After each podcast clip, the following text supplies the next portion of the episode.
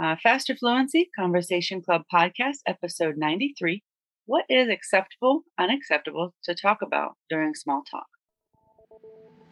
Welcome to the Faster Fluency Conversation Club podcast from Speak English with Christina. Each week, my expert teachers and I discuss a new exciting topic to help you better understand real world conversations in English. If you would like to practice talking about this topic, get more confident speaking English, and support this podcast, please become a member of the Faster Fluency Conversation Club. The link to join is in the show notes. Now, let's go.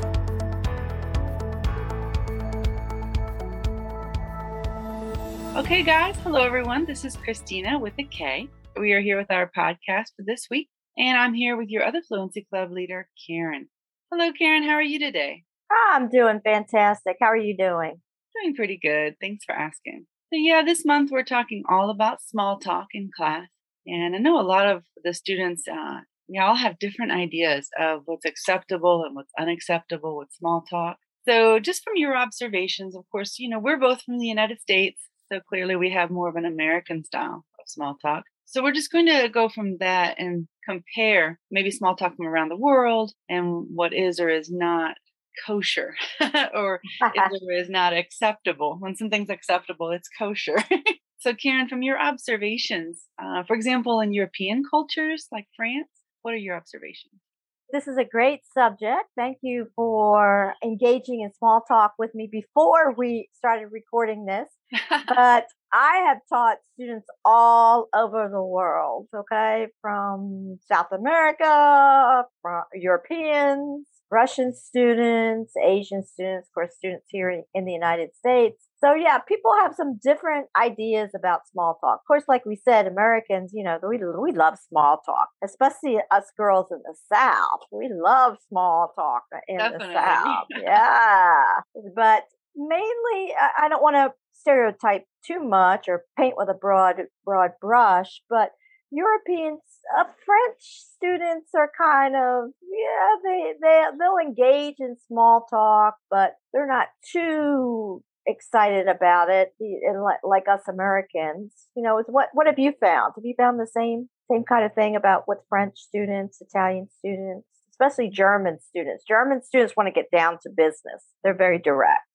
Yeah, I agree with you there. And truly, we, we can't stereotype because there are some Americans that are super open and very chatty, chit chat all day mm-hmm. with you. And then there are other Americans that are very, very private. They stay to themselves. They, they don't like to talk about their business. So, more introverted. Yeah. Introverted. Yeah. So, of course, we can't ever generalize. And so, we can never do that with other countries. But I do find that just kind of looking at the privacy laws in Europe and the European Union and in France and so forth. I think that shows us maybe they that those in Europe maybe tend to prefer more privacy than us in the US. Another observation I've seen is that uh, those in uh, Asia and in South America and in Central America, small talk is how they build their relationships. So it, it actually is what makes their bonds stronger with family and friends and coworkers. India as well they love small talk and there's all kinds of things that they'll talk about that maybe they may think that Americans might be more rigid. For example, um, I lived in South America for a while and Nicaragua, and down there, people will very freely talk about their family, their health, what they've got going on with their body, their diagnosis, their doctor's appointment. And that the medical things is kind of a taboo, I think, in the mm-hmm. US. We don't we don't tend to talk about our health as much. Yeah. And then you said that you had a lot of students from Korea in the past, right? Right. Yeah. Koreans are kind of like a different animal. They like small talk, but they tend to be a little bit more personal for my taste. When I was teaching Korean students, they'd ask me my age. They would ask me, you know, if I was married, how many kids I, I had, like in the first session. Very personal questions. They're kind of taboo here in the United States. You know, you don't ever ask a woman her age, right? That's kind of taboo. So I had to explain to them, you know, that's not appropriate to, to ask those questions to strangers. But I have, you know, you make a good point about South American students. I've had uh, Brazilian students, and I felt like I was a part of their family. They're very open about their family. They told me about their family all the time and, yeah, what they were doing, you know, the health of their children. So very, very very open. So you just have to, as Americans, we kind of just have to adjust to each kind of uh, culture, right?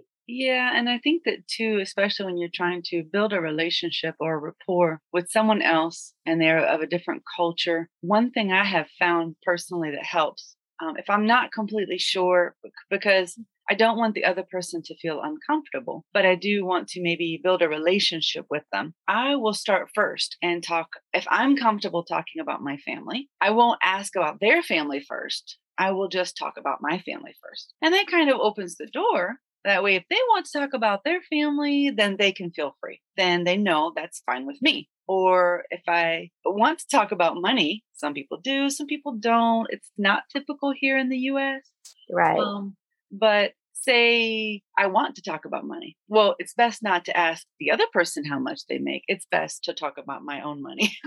then the other person knows it's okay for conversation, at least for me. And then that gives the other person, I think, the option. That way they mm-hmm. can decide to tell about themselves or not tell about themselves. And then they don't feel pressure. And they also don't feel uncomfortable. What do you think? Open do you think the door.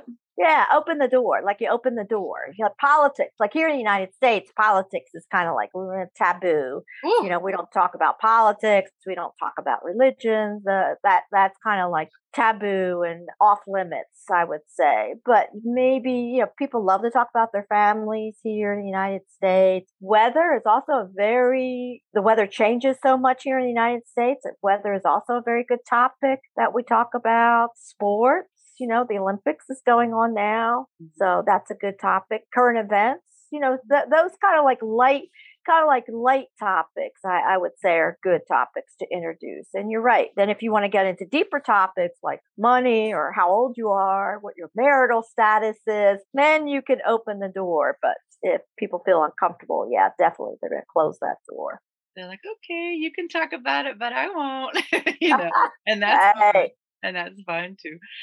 So yeah, but yeah, I think the main thing is just showing a as much respect as we possibly can mm-hmm. to the other person. Some people want you in their space. Some people enjoy having more personal space.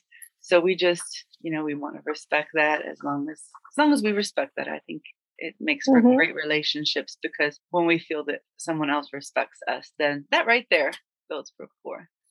Yeah, I did see, and when I was doing research about small talk, I did see a study that said people that do speak, do engage in small talk, are a little bit are are happier people. The more you talk to people and open up and engage, it seem to be be happier. You share something with somebody, so you're sharing, you're making a connection, so that creates some happiness for people. Of course, with the coronavirus and everybody being in lockdown and things like that, it's very difficult to build rapport. It's making it more difficult to build rapport with people. Mm-hmm. Yeah, I think this is going to definitely affect the social skills of a lot of people.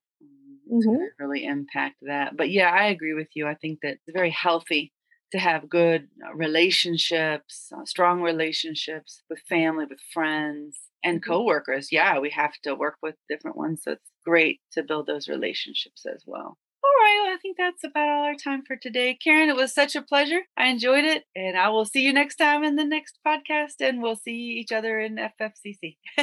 right. Good. Good. Keep talking, everybody. Mm-hmm. All right. Have a great day. Bye bye. Bye bye.